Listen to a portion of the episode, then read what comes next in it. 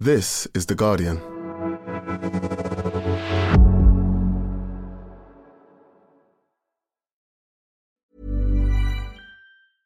Finding your perfect home was hard, but thanks to Burrow, furnishing it has never been easier. Burrow's easy to assemble modular sofas and sectionals are made from premium, durable materials, including stain and scratch resistant fabrics. So they're not just comfortable and stylish, they're built to last. Plus, every single Burrow order ships free right to your door. Right now, get 15% off your first order at burrow.com slash ACAST. That's 15% off at burrow.com slash ACAST.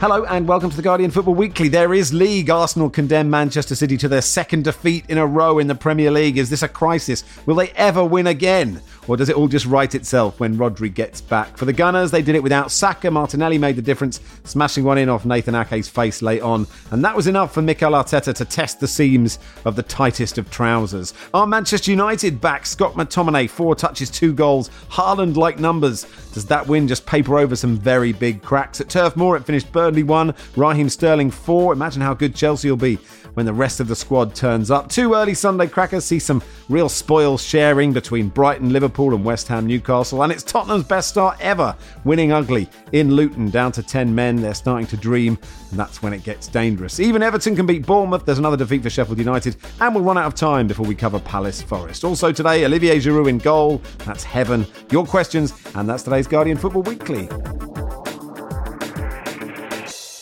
On the panel today, John Brewin, welcome. Hello, Max. Hello, Paul MacInnes. Hi there, Max. And hello, Nedum Onuoha. Morning, sir. Morning. Uh, Matthew says, uh, given that Manchester City have two wins in five and that this is worse than Manchester United's current three wins in five, are we allowed to pass the crisis club baton across to our noisy neighbours, even if it's just for the international break? I wouldn't necessarily get ahead of yourself yet, Matthew. Um, but look, Arsenal won Manchester City nil. They hadn't beaten City for eight years. They'd lost their last 12 against them. Um, Paul, how big is this? Is this seismic? How big is this result?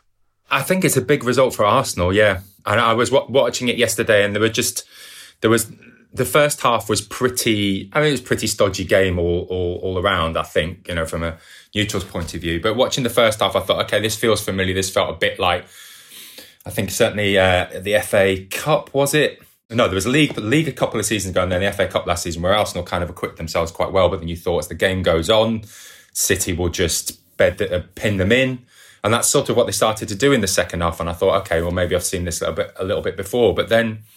Uh, Arsenal had the better of the last quarter of the game. They they grew into the game. They probably played the best football either side played in that period.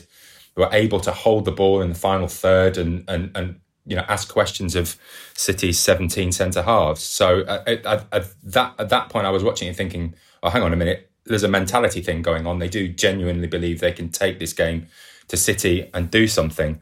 And you know the goal was the goal was lucky. I suspect that if it hadn't got deflected, it might have got saved. But at the end of the day, I just kind of feel, yeah, probably Arsenal deserved that. Deserved, deserved, deserved. I'll, I'll come back to that. I think, um, I think, I think in itself, it would. It reminded me of the Community Shield game. It was more like a game of chess, which nobody thought they'd be tuning into at four thirty on a Sunday. You know, they were hoping it'd be end to end, like we've seen in some of the games, some of the bigger games this season already, where we talk whether we're talking Liverpool, Spurs, or like Arsenal, Man United, or whatever. But it certainly wasn't that. I think it was two managers that kind of knew how to nullify each other. So I think there wasn't really that much in the game. And for as much as there were good bits of possession, attacking wise, it wasn't great. Defensively, it was really good. But I think Arsenal bringing Martinelli on at half time was a big boost for them because I think he's one of the people that represents their better form. You know, when it's him and Saka on the wings, that feels familiar. That feels like an Arsenal side that win a lot of games back to back to back. And he certainly injected some energy and pace into that. And I think it is a it's a big win for their confidence, but I don't necessarily think it's the biggest result in terms of the flow of this season because even in them winning, like Spurs are still top. Like that must be a nice feeling for Spurs to be watching a game like that, knowing your rivals have won, but it doesn't matter because you're still controlling your own side of things. And I think from City, again, from for perspective, like Arsenal did feel like they had more of an attacking threat towards the end. They were going a bit more direct, and I did like that. But I think Ederson made a save from Martinelli with a left foot shot one time, and then the other one gets deflected in. They're the only two attempts that were on target for them the whole game. And for City, obviously, it's similar. So it felt like a nil nil until it wasn't, you know. So I think it's a big win for Arsenal's confidence, their fans' belief as well. Because I think the last time they beat City in the league, I was in my twenties, and yeah, so that is a that is a long, long time ago. Sadly, I wasn't. Great days. Yeah, exactly. so, but, but fair play. It's you, you, like them winning these games. It's checking boxes. It's making them feel good. But I think they won't go too far over the top with it just because of how last season went. And it's good to beat them and to beat them now. But you know, the bigger test will be later on in the season. I feel. I mean, it is the first time in almost five years that City have lost back to back games in the Premier League, John. So mm. I, I, tend to agree with Nedum because I think the big teams will take points off each other. In title race terms, you know, City will still be strong favourites. That is still huge because of what City are. Yeah, yeah. Well, nobody beats Arsenal 13 times in a row, do they? You know? Yesterday, actually, I was chatting to some friends about how uh, I haven't actually been to a bad game this season. I think the Premier League's been really good this season. There's loads of sort of stuff happening, except when I watch Manchester City. I found them really quite tedious to watch this season. Now, the, the Pep jazz experiment, has it just pulled to a, a stall where it's this atonal sort of fart, and it's not very interesting, and it's just it's just not happening. And okay, the the big uh, link everyone makes is that Rodri isn't there. Maybe Rodri's the you know the the uh, you know the saxophonist or whatever in this this jazz odyssey. But I do think that Pep. Nedum mentioned it. The fact that they were both waiting for each other to to, to spring each other, um, almost adopting the Deserby tactics, in fact. And it doesn't make that exciting because, as I said, I think the Premier League great product, but sometimes when those big teams come up against each other, they just almost cancelled each other out, and it required an own goal. Let's credit Arsenal for staying in the game. Obviously, learned a lot from last season. Uh, a good substitution. In the intro, you mentioned those tight trousers. Arteta. It seemed to me Arteta and Pep were having a tight trouser off. If I was another Premier League manager, yeah, I'd, I'd be getting worried about this trend. Well, especially if it was me. But uh, you know, if, if, you know, if, if, if you're if you're say Poch or or Ange or maybe Iraola of Bournemouth, you know, I could say he could run to fat. You'd mm. think, oh God, I'd, I'd, please don't, you know, give me this. Make this a thing. Because Pep, I mean, Pep is so pert, isn't he? And then Arteta has taken it another, another step further. Um, and yeah, the celebrations, that was what I was thinking. How's he not split those trousers? I mean, to be fair, it was Saul who said, "Does do you think Arteta wears reinforced trousers like Bear Grylls? They're so tight, but every seam remains intact." Uh, Paul, your hand was raised. Uh, hopefully, to go back to the football, but if you want to stick on trousers, you can. Yeah, I just wanted just to put for put for the record. Really, I think the ability to neutralise Manchester City should yes, not yes. be underestimated, even even even in a leading team. That's it.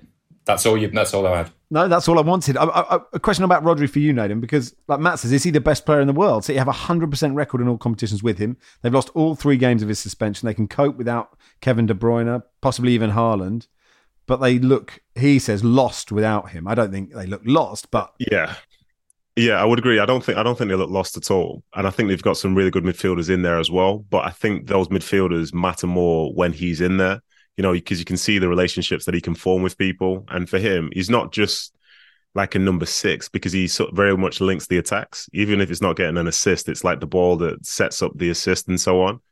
And when you've got a player that basically played every game last season in the in the club's greatest ever season, I think when somebody steps out, it is going to make a difference. It does feel to me as if the City team is no longer about players like Foden and Grealish. It's about players like Rodri, about those millions of central defenders They've become a powerful team, haven't they?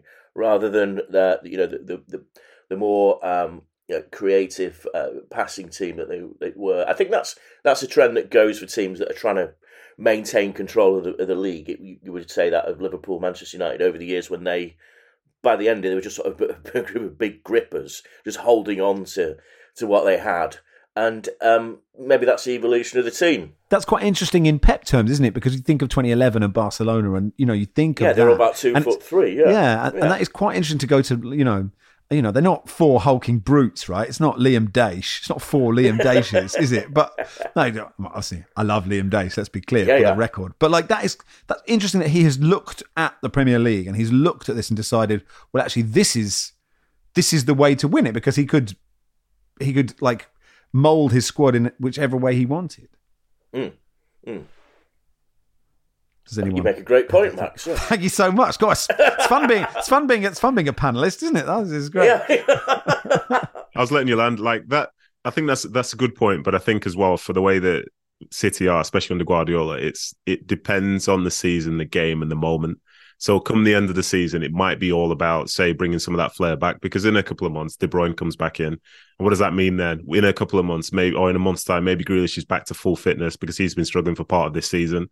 So there might be a sense of dynamism before you know it. You're looking at a team which would look like maybe Grealish on the left, Bernardo Silva or Foden on the right with De Bruyne in behind Haaland. Like that feels super familiar. But at this moment in time, this is what they have. And if it's not working, I think you know, Guardiola, he can get some stick for overthinking things and so on and overpassing. But for him, he just wants winning football. So I think if he discovers that this isn't working for him, then before you know it, there's definitely going to be a change. Do you think there's a little bit of a, a pressure on Phil Foden in this regard? Because I, you know, I was surprised to see Bernardo picking the ball up from the centre halves yesterday, certainly. But were, City seemed to lack somebody knitting the ball in that final yeah. third, sort of getting the ball. You know, Haaland barely touched it. And I kind of feel like Foden is the guy who, because of his natural ability, regardless of the tactical instructions he's been given, you'd expect him to be doing a bit of that. And I didn't really feel that happened. And I kind of feel that's the little bit of a pattern this season in the games that he's had. It's a good question. Having seen a lot of their games, like in midweek, Foden was playing centrally against Leipzig. It was Foden's Rico Lewis, and they did very well in fairness to them. But then I think going to Arsenal, I think Guardiola probably thought Arsenal's real strength at times can be sort of that middle area. So he thought he wants to put someone in there and he's put Rico Lewis in. But then the other most experienced person that can play that has played that position before might be Bernardo Silva.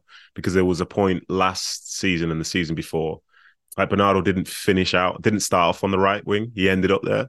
And there were spells where it was him, it was Rodri in the midfield, except Bernardo could roam a bit more. And I guess they just wanted somebody who's familiar to play in that role in, you know, in a, alongside someone who maybe isn't as much for City. Because Kovacic is obviously a very good player, but as we know, the way that City can play sometimes is very different to the way that most sides play. I'd say. John, when are you sending Kovacic off in this game? The first one or the second one, or you, or is he just like just the right side of the line twice? Second time, I'd say. Yeah. Okay. The first one again, we're in we're in the realms, aren't we? Of well on the replay it looks worse than in, in, real time or whatever whatever real time is these days. I think I think I think I know we're sort of past middle age most of us, but I think real time is still real time. Yeah, John. yeah. But, yep. these kids and their real time. What about this AI changing real time they have, you know? But um, for the second one, um, yeah, I did see, uh, uh, you know, there, there was a, a, question drawn against it, but ha- there has to be some recourse of referees are saying you made this really bad tackle a few minutes ago. Don't do it again. That's the reason you got cautioned. And then to just go and do it again, well, that's a red card, isn't mm. it? Two parts to that. So I would agree that he should have been sent off because the second one, it's just like we might get to it, but it's the same as like the Guimaraes one, same as the Alexander Arnold one a yeah. few weeks ago. And it's weird because he's got the way he tries to tackle, he's done it the same time both times. It's like not really like a heavy tackle, but it's like you're trying to block the ball. But if you miss time it, like you're done for. But I had a grievance yesterday, and this might be me versus the whole football world, yeah. And I apologize for this. When a player like that is coming, is walking off the field at half time, why are we saying he's got to come off? If there's somebody like that's playing in a game of football that's on a yellow card, surely, surely they understand that like going out to the second half, they're not going to do anything that's going to get themselves sent off. Whereas instead, oh, you got to take him off before he gets sent off. Why is it assumed that, that somebody will get sent off because they've gotten lucky to not be sent off the first time? The converse argument is he he didn't seem to realize the, you know like so the, the so how about time. once you realize yeah. then so once you realize once you've had good fortune how do you then manage your emotions going into the second half you know what i mean how do we know he has realized we don't know anyway worth mentioning de- well yeah. he's, he's always 30 years old he's probably played a couple of years you could say for a couple of big clubs a couple of games like and like i say I was hearing everybody saying it. He can't come out second half. I'm like, why? Like a player on a yellow card that like has played in big games before. I'm sure he'll just tinker in his mind because I tell you what he wants to do: finish the game. Like he knows he's lucky, so he come out with a different mindset. Worth mentioning, Declan Rice had, a, had an excellent game in, in the sort of Rodri-less central midfield, um, and uh, you know, money well spent at this stage. Anyway, um, uh, Killian says, should McTominay be United's second choice striker over Anthony Martial? Jim says, should Scotland be concerned that Scott McTominay has used up all his goals for October already? He came on in the 87th minute, had four touches and scored two goals to win the game. Um, I mean, John, the celebration police were out, but like you're allowed to be excited about that. That's a, what a brilliant thing for Scott McTominay to do. Yeah, there were rumblings in the deserts of Doha, weren't there, over that one uh, our friend Mr. Keys. Yes, um, well, why not celebrate that? United have been absolute rubbish for weeks, uh, and maybe that's a turning point. That's the point. That's something that Erik Ten Hag said after. I think you can live to regret comments like that, but. I, I think you know, Max, actually, that I'm a confirmed admirer of Scott McTominay, have been for years. I've always thought that uh, he's underused, underappreciated. You need players like that in a team or around the squad who can be useful in certain fixtures. There was a, there was this sort of joke meme thing, wasn't there, about Fred and McTominay? You didn't have to get rid of both of them. That was that was the point. Was that if you played them together, and that both of them to get you play one of them, they're quite useful. Play both together, it's not uncreative. So Fred's gone. McTominay they tried to sell and I, I, I, was against this, and of course they didn't get the money for him because they uh, uh, over, tried to overcharge for him. Now, uh, one thing to note: uh, his second goal was supplied by Harry Maguire. So you know, redemption for Manchester United. They're on the way back. The title is returning to Old Trafford. Because John did say, Paul, that um, you know they've been rubbish for weeks. I mean, I don't think they were very good. I mean, they've got so many injuries. I understand that, but they still weren't good in this. No, they weren't. They weren't good, and and, and I think you know, there's a there's a there's one way of looking at it. It goes back to the the Carabao Cup final, the run of bad form. Um, and uh, yeah, I, I wouldn't be taking too much solace from this result. Um, and and I do kind of feel like yeah, once again you you get this sense of even when there's a kind of a a positive narrative or story to be told on the pitch right at the death. There's you know the the the underlying problems with Manchester United and the Glazer own Manchester United start coming out with with you know a little touch from Maguire and the fact that you've got this player who has come through, you know, has been at the club for the majority of his life, has proven himself time and time again, but still clearly isn't loved at this club and nobody really knows quite what to do with him. And if they could get a substantial amount of money for him, they would have gotten rid of him in the summer and to see that guy kind of like letting out all his frustration, which is how I saw those those celebrations at the end, um, you kind of feel you feel sorry for him. You know, they've got so many they've got so many midfielders, and they still don't have a combination that that works. And you've got people like Casemiro. I, I know the kind of the meme is that he's too kind of slow to play or whatever. Um, but you know, it was on on Saturday. It was just simply kind of giving the ball away over 10 yards. I mean, that's that's just not Casemiro. And, and you wonder where where the where they are and kind of getting the mentality right for this squad full stop and to see somebody who really desperately wants to succeed kind of but, but just not being used sort of i think tells you something a little bit you know i, I think united aren't in a good place Nedum, andre Onana didn't do a lot to change the barney ronay view that he's great at jumping really near the ball you know in he's sort of good he does all the things the keeper should, quite near it, but not quite close enough to it. Max, what a what a setup this is. Um, he's obviously been a good goalkeeper at some point, but he's not playing well now for his standards. Like, but because most people never watched him before he came here, the talk is, you know, he's just not a good goalkeeper. That's just not the case. I think, given the size of United and you know the fact they're probably one of the biggest two or three teams in the world, I think from a scrutiny standpoint, this is the issue that you have because say if you go to Barcelona, Real Madrid, or wherever, Bayern Munich, they're they're like never too far away from just being fine. But for United, they're so far away from what they were that you've got all the eyes upon it. But every time someone comes in, the expectation is that well, they will help you get back to the promised land. So he's receiving a level of scrutiny that most other people wouldn't. And when you're out of form, like everyone that's out of form in professionally, you have some eyes on you. At United, it's every eye. You know, you don't need to if you if you don't support United and you see someone not doing well, you enjoy it. If you support United, you see someone not doing well, you're furious. So everyone's looking, everyone's got an opinion about it. And I do feel bad for him to a certain extent, but the manager trusts him. He keeps putting him out there, and at some point, I'm sure he'll come good. And maybe he's like a really good derby day or a game against Liverpool away from you know them respecting him that little bit more. There was one moment where Neal Maupay was having a shot against Andre Onana, and I was like, well. This can't end up in a goal because Neal Maupay is shooting, but it has to end up in a goal because Andre Onana is in goal. And I, what happens here? Like we end up in some sort of weird twilight zone. And the other, the other thing I thought was there was a there was a VAR equaliser, wasn't there? Just before the equaliser, United got it in the net. I can't remember the exact moment, and I was just thinking it was sort of the most high profile moment on the Saturday, and I was thinking, I wonder how many times the VAR, VAR were like, "Is that check complete?" Because we'd love to get the audio of that one. Them going, "Are we absolutely sure?" And check complete means no goal. Was it no goal on the bit? That's no goal. Are you sure, Dave? Come on, we can't fuck this up. Uh. John, do we worry for Brentford? Or Yeah, is it I is it sort of like there are four teams who are really bad, so actually it's not a bad year to have a bad year? Well, I, I, I don't like that calculation. I think a few have made that calculation and got it completely wrong. Oh, there's three teams worse than us. Oh, we're relegated. And um, I think, yeah, I am concerned for Brentford. You do wonder uh, if the efforts of the last two seasons, which they were fantastic, have counted against them. The injury list has piled up. Uh, and when you're conceding late goals, does that speak to the energy in the team? and it, it's so often. I mean, Thomas Frank says this after every game, but I do think he's justified in this case of saying say, we deserve something from that game. And yeah, I, I am I am concerned for Brentford. Very likable team. Maybe just don't have the resources to, to, to float for too much longer because I think so many teams sort of establish themselves at the Premier League and think they've made it, but you've never met, quite made it, have you?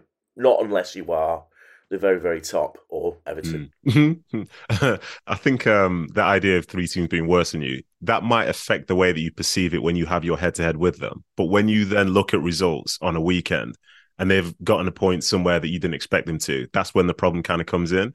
Like, you know, we, even as fans of whichever team you support, there are games which you go to thinking your team can win, should win, won't win, or, you know, just going to see what happens and you know the teams that are going to be down there. You're talking about the newly promoted sides. You're thinking maybe Everton, like Bournemouth, fighting the best spot, but then they play other teams. They only play you twice, you know, and they they'll do it. Like I um to quote, you know, when I was in the championship when we got promoted in 2014, we had the best squad in that division, and we went through a spell where you know our form was like pretty good but not great. But every time, as soon as the game was finished, I'd look at my phone to see how Leicester City did, and they won they I think they went twenty something games um, unbeaten. So no matter what, if we were of a high from a win, it's like oh they've done it too. We drew, oh no they've won again, but we felt we were better than them. So it's not necessarily as simple as thinking well you're better than them, so you finish above them. Like that's just not the way football works. Every game is different, and it might affect your mindset. But yeah, they need to keep an eye on it. Like when when I'm saying to people, yeah they've not won since August, they're like well I thought they were good though. Like yeah they are good. So then why have they not won since August? You know, it's it's an awkward question about a team that a lot of people feel quite nicely about. To be fair, yeah. If you lose your keeper as well, I mean, David Raya, I'm not. I, I still think might be a tiny bit dodgy, but like the new keeper came in and actually played okay, but he did spill that one. Ivan Toney as well. Um, Should forget the striker, Premier League's uh, third or fourth top scorer last yeah. season. Yeah, that yeah, seems pretty important. Yeah, yeah, yeah. Yeah. He is quite good. Um, Manchester United paid tribute to Alex Ferguson's wife, Lady Cathy, before the game. Players, staff uh, wearing black armbands. Uh, and that'll do for part one. Part two, uh, we'll begin at Turf Moor. Normally, being a little extra can be a bit much. But when it comes to healthcare, it pays to be extra. And United Healthcare makes it easy with Health Protector Guard fixed indemnity insurance plans. Underwritten by Golden Rule Insurance Company, they supplement your primary plan, helping you manage out of pocket costs without the usual requirements and restrictions like deductibles and enrollment periods. So when it comes to covering your medical bills, you can feel good about being a little extra. Visit uh1.com to find the Health Protector Guard plan for you. Finding your perfect home was hard, but thanks to Burrow, furnishing it has never been easier. Burrow's easy to assemble modular sofas and sectionals are made from premium, durable materials, including stain and scratch resistant fabrics. So they're not just comfortable and stylish, they're built to last. Plus, every single Burrow order ships free right to your door. Right now, get 15% off your first order at burrow.com slash ACAST. That's 15% off at burrow.com slash ACAST.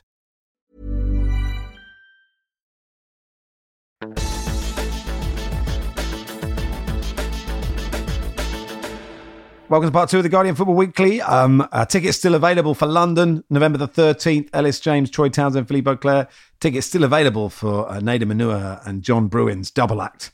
Uh, alongside me and Baz and the Will Unwin anecdote in Manchester on the 15th of November and the live stream, of course, around the whole of the world. 22nd uh, in Brighton be streamed for the rest of the week as well. If you can't make it live, uh, that's me, Baz, Nicky Bandini, and Johnny Lou. Go to theguardian.com slash FW Tour 23. Um, Paul Raheem Sterling was absolutely brilliant at Turf Moor, wasn't he? Yeah, just like he was against Luton early on in the season as well. Yeah, um, it, you know, I just on what am I trying to say about this? I because I'm not really sure what I think. You know, I sort of have mixed, uh, complicated feelings because I still kind of feel that Gareth Southgate has better attacking options in his squad now, and, and, and I'm not sure that he he he's he's in that that first eleven anymore, which he obviously was. You know, two years ago he was the best player at the Euros, um, and maybe that's more about the competition than about him. But watching him on Saturday, what I just kind of thought was was the leadership of it. You know, taking the game by the scruff of the neck, doing what he can do incredibly well, and you know, just generating opportunities, like making sure that when he was on the ball, it counted. And I, and I think that that that's you know when he plays like that, you know you look around the league and think, well, there's not many other players who can do that kind of thing. I suppose, Nedum, when people you know when there's a clamour for someone to be in the squad, you sort of you sort of tend to not have to face up to dropping someone else from the England squad. You can just keep adding to it. Mm. Yeah, that that is right. Um, and I think with with Raheem, he's obviously a very good player. He's done very well, did very well for City and so on. But it's people, and it's not everyone, but some people are very comfortable just seeing him just not be. I mean, make sure I get this right now. Some people never happy seeing him play for England anyway. Think he shouldn't have been starting. Some people said, he, you know, he's only scoring 20, 20 goals a season at City because it's City. Yet still, there aren't many other people that have managed to achieve that same thing.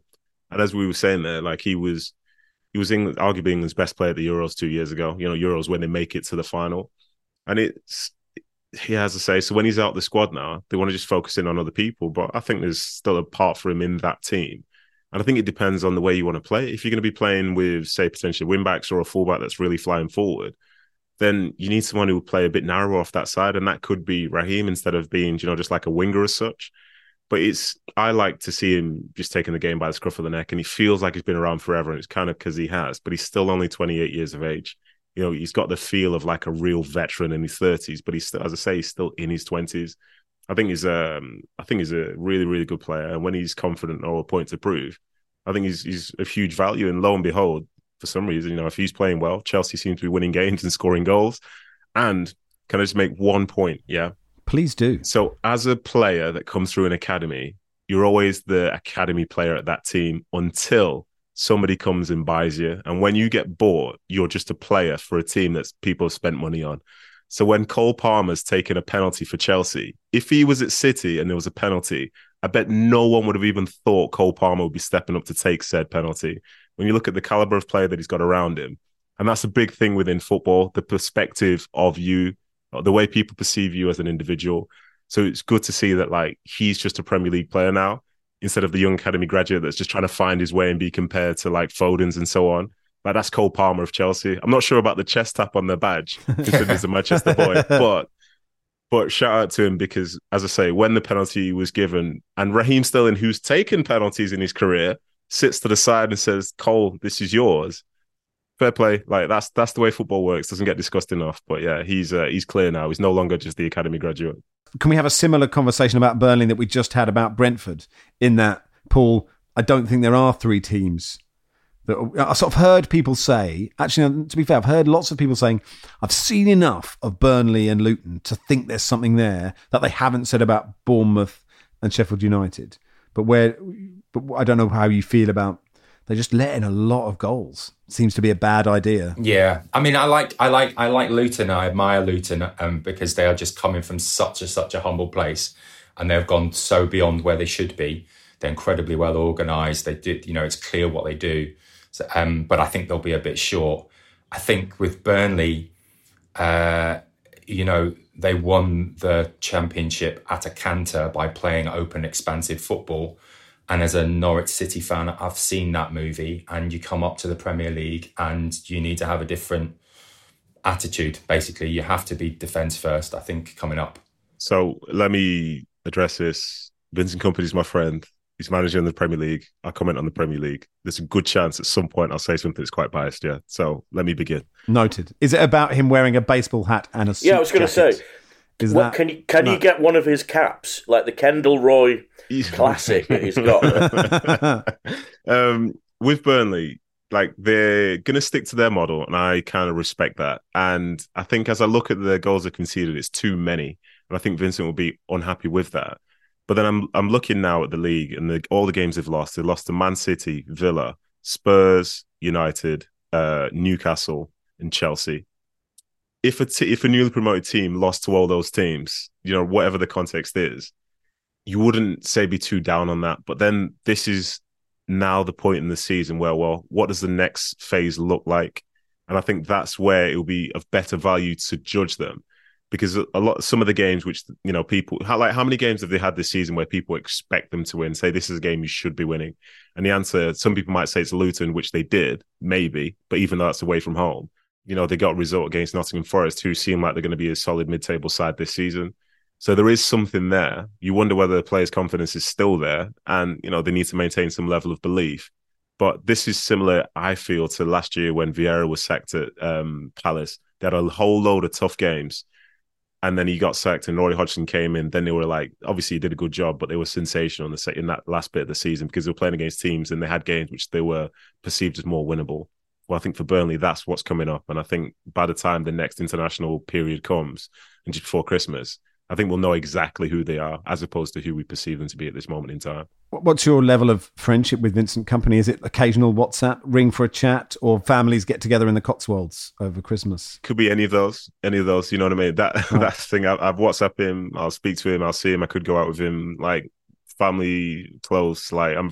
We I introduced him to his Oh. wife. All that stuff. So yeah, it's, oh wow! yeah. So Can you bring him to? Can you bring him to Manchester? We're trying to shift some he's working. here, He's a Premier League manager now. But like as I was saying, if you ever hear me say like Kompany out, just know we've fallen out. Yeah, and until that point, Right, we're still got friends. Yeah.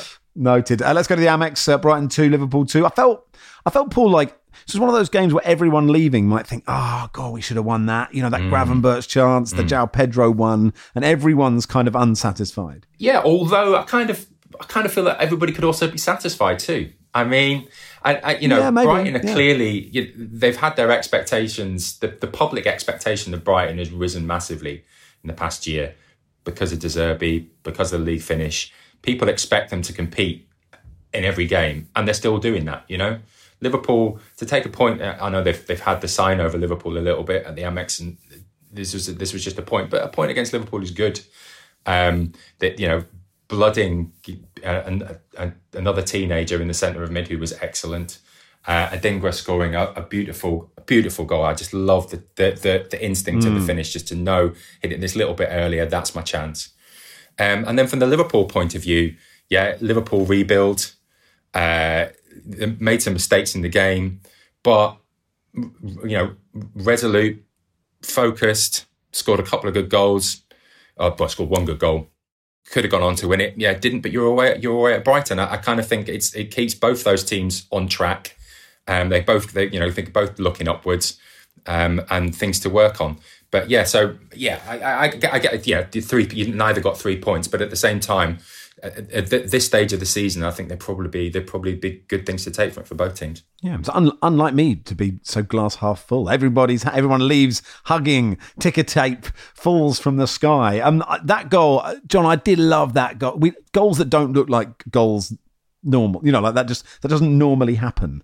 That it sort of looked like a bit of a computer game glitch. The Simon Adingra goal, like, and and so that's why I liked it so much. I was at Villa the week before last. Obviously, they lost six one, but was chatting to a Brighton fan and fellow journalist who told me, you know, watch out for this guy. Not enough Simons in the game. I've found over you know since the era of Stainrod. Uh, and uh, Garner, yeah, Where are we going Yeah, now? Simon Yeah. Barker, yeah, Charlton yeah, yeah, yeah. So there was there was Simon Mignolet, but that's not quite the same, is it? Really? doesn't count. Yeah. Uh, but anyway, uh, but he looks so so good. Like just just again, Brighton seems to be able to find these players that just have these twitch fibres, that sort of change of pace. And you, are right, I hadn't thought about it like that, but the way he just sort of sped on and then scored, so that it just seized onto that mistake. And the thing is that one of the reasons that I think De Zerbi is so influential that he has made that style of football where you score by seizing on the opponent's mistakes. He's brought that to almost the mainstream, so that you see Pep Guardiola attempting it, you see Jurgen Klopp doing it, and both those teams were trying to do the same, and most of the goals came from that that position, that that, sort of breakdown of play, and then you seize on it, and that's sort of Salah's goal, and obviously the Harvey Elliott um, dummy, wasn't it? He, he dummied a beautiful goal, and then was subbed at half time. Mm. I mean, you know, he must have walked in and said, "I've played my part," and that's actually Harvey. I'm a bloke. Actually, actually, Harvey, mate, uh, the washing goes that way, and uh, it was, yeah. Actually, do you know what?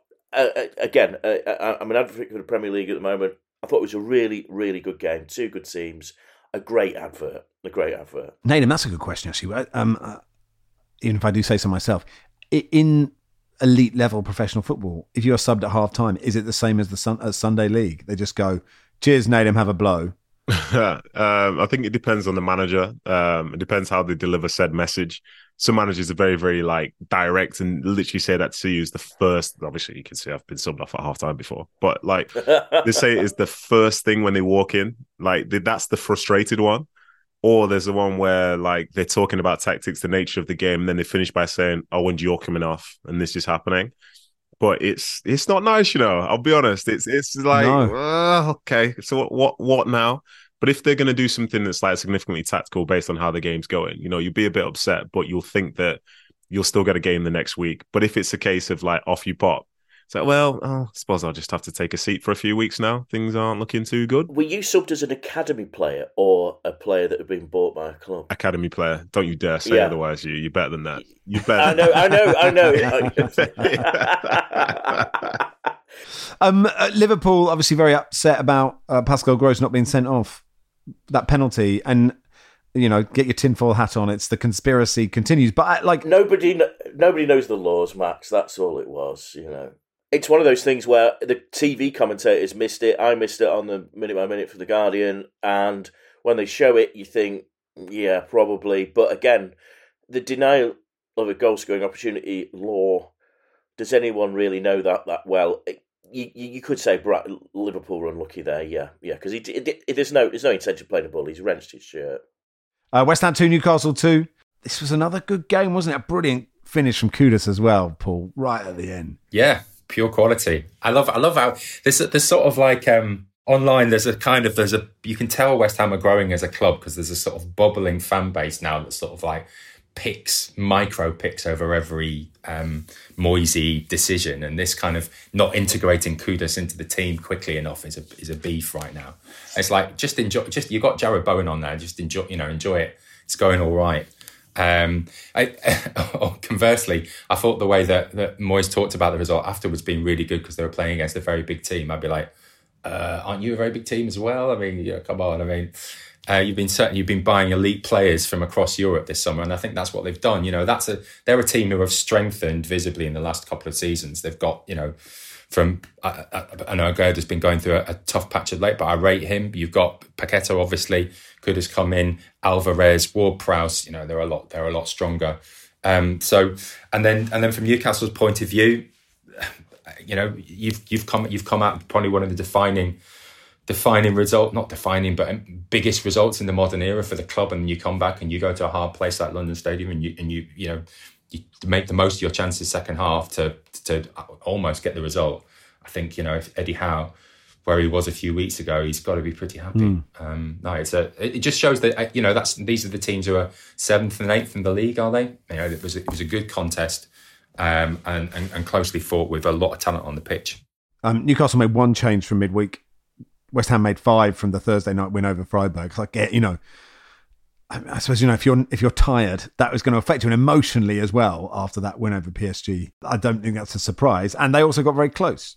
John. Yeah, yeah, yeah. Um, just uh, funny enough, it, it, was a West Ham player that did the Ketsbaia celebration, wasn't it? In Kudus, the running and almost and almost ripping Mm. apart the stadium in celebration. I mean, not as angry. I mean, it's like Not as it's sort angry. of, sort of like a sort of four point one on the Ketspire It Richter gets scale type thing. Yeah, but some goal, talented player he is. Uh, yeah, but I, I, I don't think anyone should be surprised that David Moyes takes time to uh, assimilate talent. That's just the way he operates and always has done. I think. Yeah. Um, Trippier's cushioned cross was ridiculous. What a player. Like that's just that is What a player. t- technically, I would say, as the footballer on this panel, I would say technically very, very hard to uh, to to pull that out. But you just have to really just concentrate. If you concentrate, you can you can do it. Uh, I don't know. I've concentrated on a few things I got no wrong before. But I think that was a, it was it was a great ball to him. It's a great cross, and the finish is good as well. I think the only issue I have is like Aguerd had stopped. Think he put his hand up to say Trippier was offside, and the moment he'd stopped to do that, then Isak was in a far better position to be able to deal with what came next. And don't get me wrong, the ball that came in next was amazing. And yes, I did celebrate on my fantasy Premier League. Thank you for the three points, Kieran Trippier. Hell of a boy. Hell of a boy. Jack says, do you think Spurs uh, League Win Trophy Parade should travel north to south or south to north uh, along Tottenham's High Road? Um, uh, Mike says, Angela has the best start to a season in club history, not a question. It's their best start in the Premier League, their best start since 60 61 uh, when they won their first 11 en route to a league and cup double, which they could, of course, do again. Stephen says, with the Bundesliga and Premier League tables being what they are, is Harry Kane starting to sweat behind a third? They are unbeaten, just two points off top spot. Um, John, you were at Kenilworth Road. I was, obvious- uh, yeah. I mean, obviously, you had a nice time walking through people's gardens, etc., etc., etc. But this was Tottenham digging it out, wasn't it?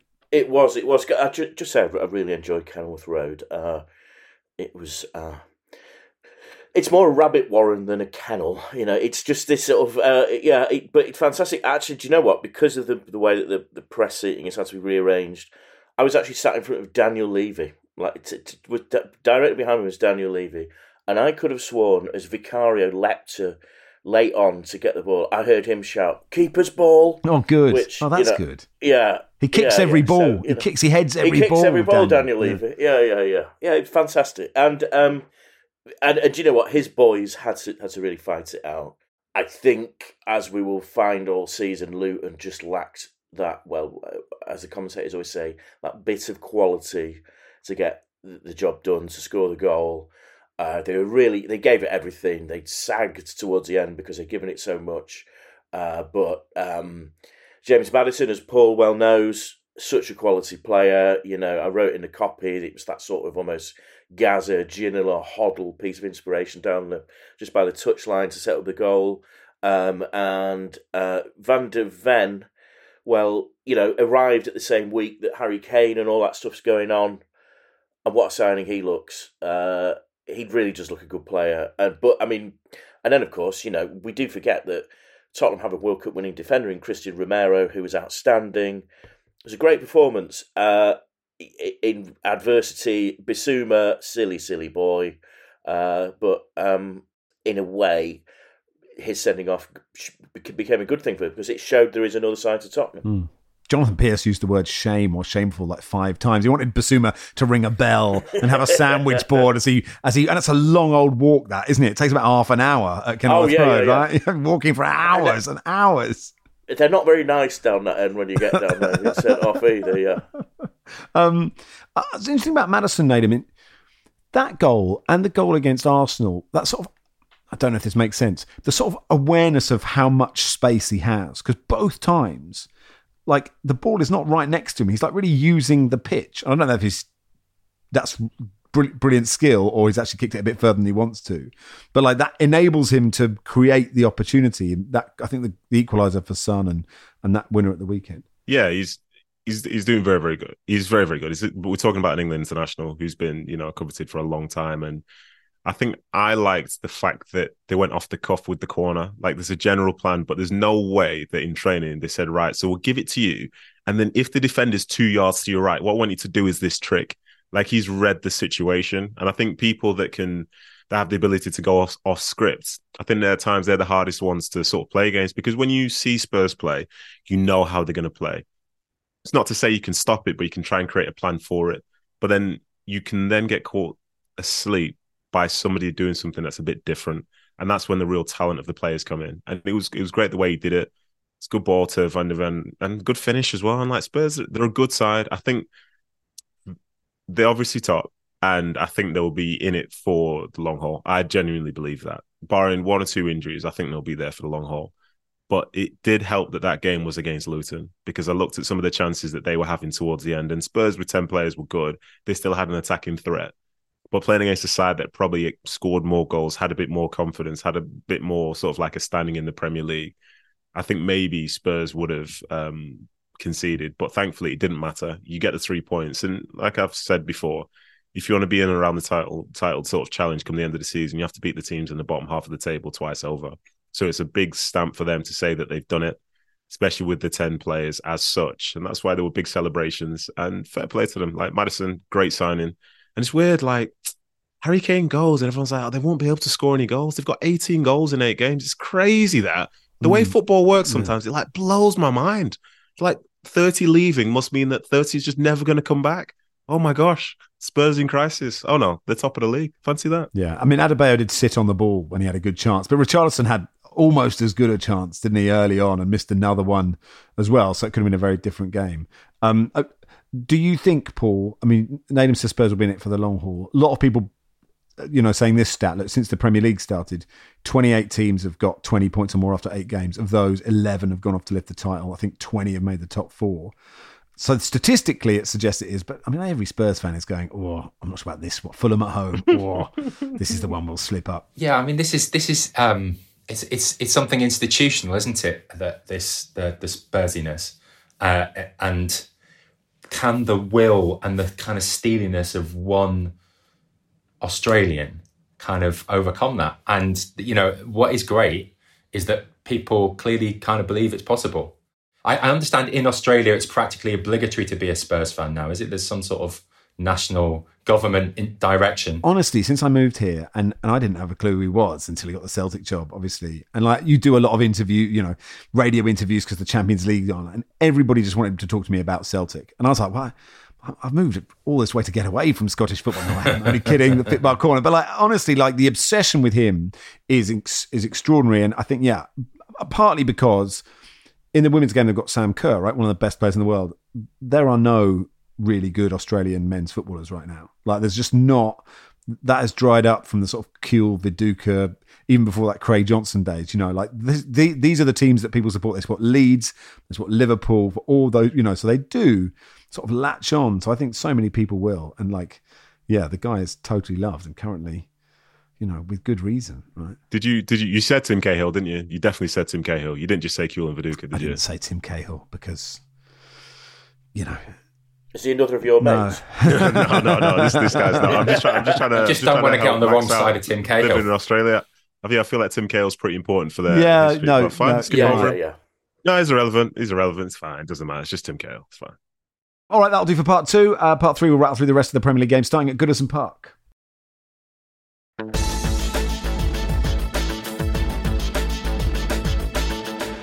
Welcome to part three of the Guardian Football Weekly. Uh, Neil says, after finishing your excellent book, the Football Weekly book, please spend some time interrogating John Brewin about his hatred of dogs in pubs and make it painful, waterboarding, etc. I'm not angry, I'm just disappointed. John. Uh, yeah, okay. Well, no, I, I actually have a phobia of dogs. Uh, actually, I got savaged by one oh, God. on the on the the day that Nick Faldo secured the 1990 uh, Open. I was savaged by next door's uh, Alsatian called Kurt, uh, as as and uh, and it bit me in a place where only invited guests get to see, uh, and um, so yeah. Uh, but actually, the reason uh, uh, Dogs in Pubs, Jonathan, uh, who edited the book, asked me to write this, and I think I wrote this over Christmas. And there'd been an incident in a pub in Macclesfield that I'd had, where I walked in this pub to meet an old friend, and uh, there were these huge dogs in the pub, just in the way. And this bloke was, eh, you know, you know when the dogs are sort of like crawling around the entire, you know, sort of, you know, and this this bloke was like, "No one minds, do they?" And I thought, "Well, I do." Yeah. You know, you just You know that sort of what? I'm- situation. you know, it's dangerous to talk against the dog. But it's not the dog; it's the entitlement of the owner. If I'm It's- lying it's- in, a, it's like the if I'm- owner, yeah, I'm lying in a park and a dog licks my face, and then the owner says, I'm like, no, I didn't sign up to be licked in the face, but like, I have a toddler that runs around cafes going up to all sorts of strangers. And, you know, you can't be nasty to a toddler, can you? So, like, we're all hypocrites. But I, am the same. Like I've got no issue with dogs as such, but I'm not an animal animal person. But when it's just assumed that everyone's happy to have a dog yes, run up to them, yeah, that's a, totally agree abs- with you, Yeah, absolutely yeah. not not the case. Yeah, Paul, for the we need some we need some balance here. Otherwise, we're absolutely fucked. no, we're co-rating this podcast. I hundred percent agree with this, and I've been waiting for years to hear people articulate this point of view. oh, there we go. Right, it's all over. Uh, you can get it's 50, over. Cheers, guys. Thank you. Can, you, you can yeah. get fifteen percent. Um, the coach, you know, the, the, the, run is clear now for Lineker, isn't it? And his mates. Uh, you can get fifteen percent off if you go to the Guardian Bookshop. Link in the description. GuardianBookshop.com slash football hyphen weekly hyphen book. Yes, John. Oh, I was going to say is just uh, yeah, as as my neighbour said after the dog savaged me, if he had to run. and it was a, oh. it was Cheers, like a, mate. It was like a bear on four legs. It was. um, Clem Randango says. Um, uh, can you say something nice about Everton? The relentless negativity about them on the pod is getting a bit much. Won three of the last four. Dominic Calvert-Lewin slotting for fun. Deserved to win the Luton, Fulham, and Wolves games, but didn't get the luck. The way you talk about them, it's like they're already down. No booze at Goodison Nedum, their first home win of the season. Can you say something nice about them? Yeah, of course I can. Of course I can. I think that first game of the season, I think it was against Fulham, and like Leno's had to like have one of the best games of his career, and and Fulham get away with a one 0 win. And I think you react to it from the scoreline, like oh they've lost the game at home, but there is something to be said about the nature of the performance. But then it wasn't that long after when they then get just like destroyed by Villa, and that's one of the worst games. That was a prime time game. Everyone saw it and so you associate the two. But in fairness, they've they've kept their belief and they've had chances. Like I think it was Doucouré, it was Danjuma. I've seen them in some games have big opportunities. So they've persisted, they've persisted, they've worked hard, and you know the difference they have compared to some of those other teams down there is like they have they've you know they've never been down. They have some good players in there that are underperforming, whereas some of the other sides that this is just who they are. But that's a it's a very very big result. I think considering the fact that they lost at home to Luton, um, which most people didn't have Luton winning it, probably a game this whole like calendar year. But yeah, it's a 3 0 win at home is great, especially against a side where it almost feels like a six pointer in October. To get the three goals because everyone's desperate to be scoring more goals. It's a nice feeling, and they get the joy now of like two weeks to just think about how good the things are going to be once everyone gets back from international duty. Like we're on the rise now, we can see mid-table. We're going to be there. We're fantastic. We are Everton, and you know what? Maybe they're right. Who knows? So that's my positive. Everton are they're okay. They're um, okay. Um, Jack Harrison, that might be the goal of the weekend, Paul. Yeah, I think it was. It was it was great. It was great, and and it, you know again that there's just the the way these things happen, isn't it? You know, you've got a new signing who hasn't really been able to get you know make his mark on the team just yet. Gets gets his first start. When first opportunity that comes to him, he takes the confident option. There's not a bit of second guessing, or should I you know, put the ball into the box for somebody else. He just first time and absolutely gets it bang right. It's beautiful goal. I thought James Garner had a, you know another another good game. Uh, he's player and uh, a Premier League player, but the difference of having a fit Dominic Calvert Lewin in that team for them is obviously substantial. You know, not only is he somebody that you can build your play around, he just he has confidence in his ability. He he is confident against you know Premier League defenders. Um, and that sort of, I think, communicates to the rest of the team a little bit as well that you know they've got somebody they can rely on. I thought Bournemouth might have been a bit unlucky with the third goal. That might have been a foul, and of course the first goal, the player slips. John says, in this new era of openness and accountability, has Sidlow simply made an honest mistake on Iraola, or is it part of a shady and impossible to define conspiracy? Um, John, back to the "Are there three worse teams than?" question. Yeah, I think I had Bournemouth down as, as strugglers if it didn't work out for Iraola, and that appears to be the case, doesn't it? I mean, there's still time, there's still time, but uh, he's beginning to look a little bit befuddled by what's going on.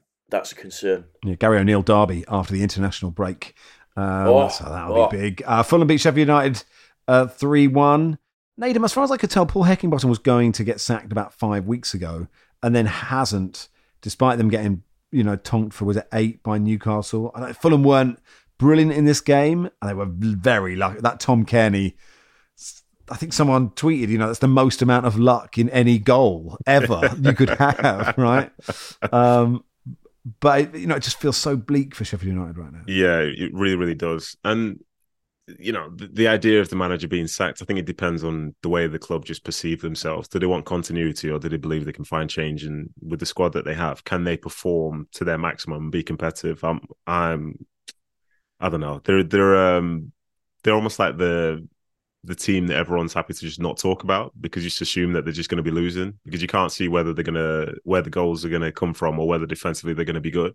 They'll compete, but then any team that you know concedes eight at home, like as far as red flags go, that's probably one of the biggest ones we've seen in Premier League history. So, um, yeah, it's not looking good for them at this moment in time, but they need to have the belief and fixtures wise, maybe it'll come against Man United at home but it, yeah, course, maybe. But if not, yeah. I'm sure Arsenal away the week after will be fine. Yeah, should be no problem whatsoever.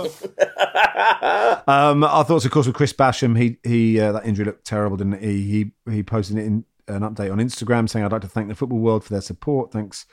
To all my close friends and family, to Sheffield United for taking care of me and for their support in the process, and to Tim Ream for being there and putting football aside. I had my first operation to clean things up. We'll have a second this week uh, to make things right. Uh, a couple of games to, to rattle through. Wolves one, Villa one, Nedum. Yeah, uh, Neto. That's it. We'll say Neto, Neto, the guy. Like Wolves, they obviously they've been in disarray from the start of the season. New manager coming in, things like that. But then a win against Man City last week, and then Neto getting involved again in the assist. Like when he gets the ball at his feet and he's just lulling someone in, lulling someone in. I think with, with his pace and sort of like his aggressiveness in terms of trying to take people on, it's not just a tactical game for them. They've got something that's exciting there. So it's uh, it's been a good week for them, you could say. Yeah. What's the, the strike? The striker that scored the goal, Huang. Hwang, yeah. yeah, set that record. You know, fifty years since John Richards. You know, one of those classic uh, Wolves name. So yeah, I, I mean, it feels like every week that I'm asked about that, I just say Gary Neil continues to do a good job. And what good manager, isn't he? I've got to say as well, Hwang's got five goals in the Premier League fair play to him. Like I was thinking it's Neto show, but maybe it's the Hwang Neto show. How about that? It was Roy's 400th game in the Premier League uh, at Selhurst Park. Uh, let's list them. Um, we could do it, could we? What, starting with... The, I thought we could do all of his... When it was... I, I, had a look at his Wikipedia. I, I thought we could we could do the other they could do the other managers. I thought. It would be... I see. No, I, I thought we could do um no list all 400. I looked at his his managerial story is sort of yes. utterly insane and sort of credited with zonal mar- introducing zonal marking to Sweden, and like he was known as English Roy alongside some guy called Bob, who was known as English Bob. Bob Houghton, yeah, yeah Bob Houghton. in Malmo in the late seventies. So extraordinary they reached the European. Cup final, yeah. yeah, yeah, totally amazing story, and he's still here. Um, I mean, it's a shame that that run for Murillo, uh, you know, uh, didn't come oh, off. Yeah. And that Gibbs White, that was the cushioned volley of the day, actually. apologies to Kieran Trippier. Um, uh, but a point each. Um, Joe says one for Brewin, following Olivier Giroud's antics in goal for Milan at the weekend. Does this confirm the idea that if pretty girls make graves, then pretty boys make saves? Uh, just in case, Max, this is a Smiths reference that I thought Brewin would appreciate. Yeah. This means nothing to me. Yeah, the superior version of Pretty Girls Make Graves is the Troy Tate version. Uh, rather than the one that actually appears on the album. So they did a discarded version of the first album, uh, right? Much bootlegged, uh, but the only one that's actually any good, or well, actually they're all pretty good, but it is uh, that one. It's a more folky direction with. Was it on like now six? Now that's what I call music. Because I only started with now that's what I call music twelve. Aswad and Climie Fisher. Were the Smiths ever on a Now album? I suspect not, but though, you know, right. I, I, don't think they were. Mm. No. Okay. Well, I mean, that is a sign that they weren't really all that. Let's be well, honest. I, I, I, uh, I think the, the, the, Smiths are a band whose popularity is far greater now than it probably was in the mid '80s when they're actually around. Even though they were big, they weren't as big as they are now. But finally, Paul says with Gary Lineker saying he started his podcast because although there were some good football podcasts already, they were quote a bit journalistic and earnest. is it time? Is it time you had some on some cliche spouting idiots and up the bants? Listen, we will we'll do we'll take a long hard look at ourselves And I, I can only apologise for the incredibly earnest last hour that you have spent in our company. Um, uh, but listen, uh, we welcome all competition, and um, uh, that'll do for today. Uh, thank you, Paul. No, thank you. Thank you, Nathan. Thank you very much. Thanks, John. Thanks for having me. Football Weekly is produced by Joel Grove. Our executive producer is Danielle Stevens. We'll do an EFL pod tomorrow. This is The Guardian.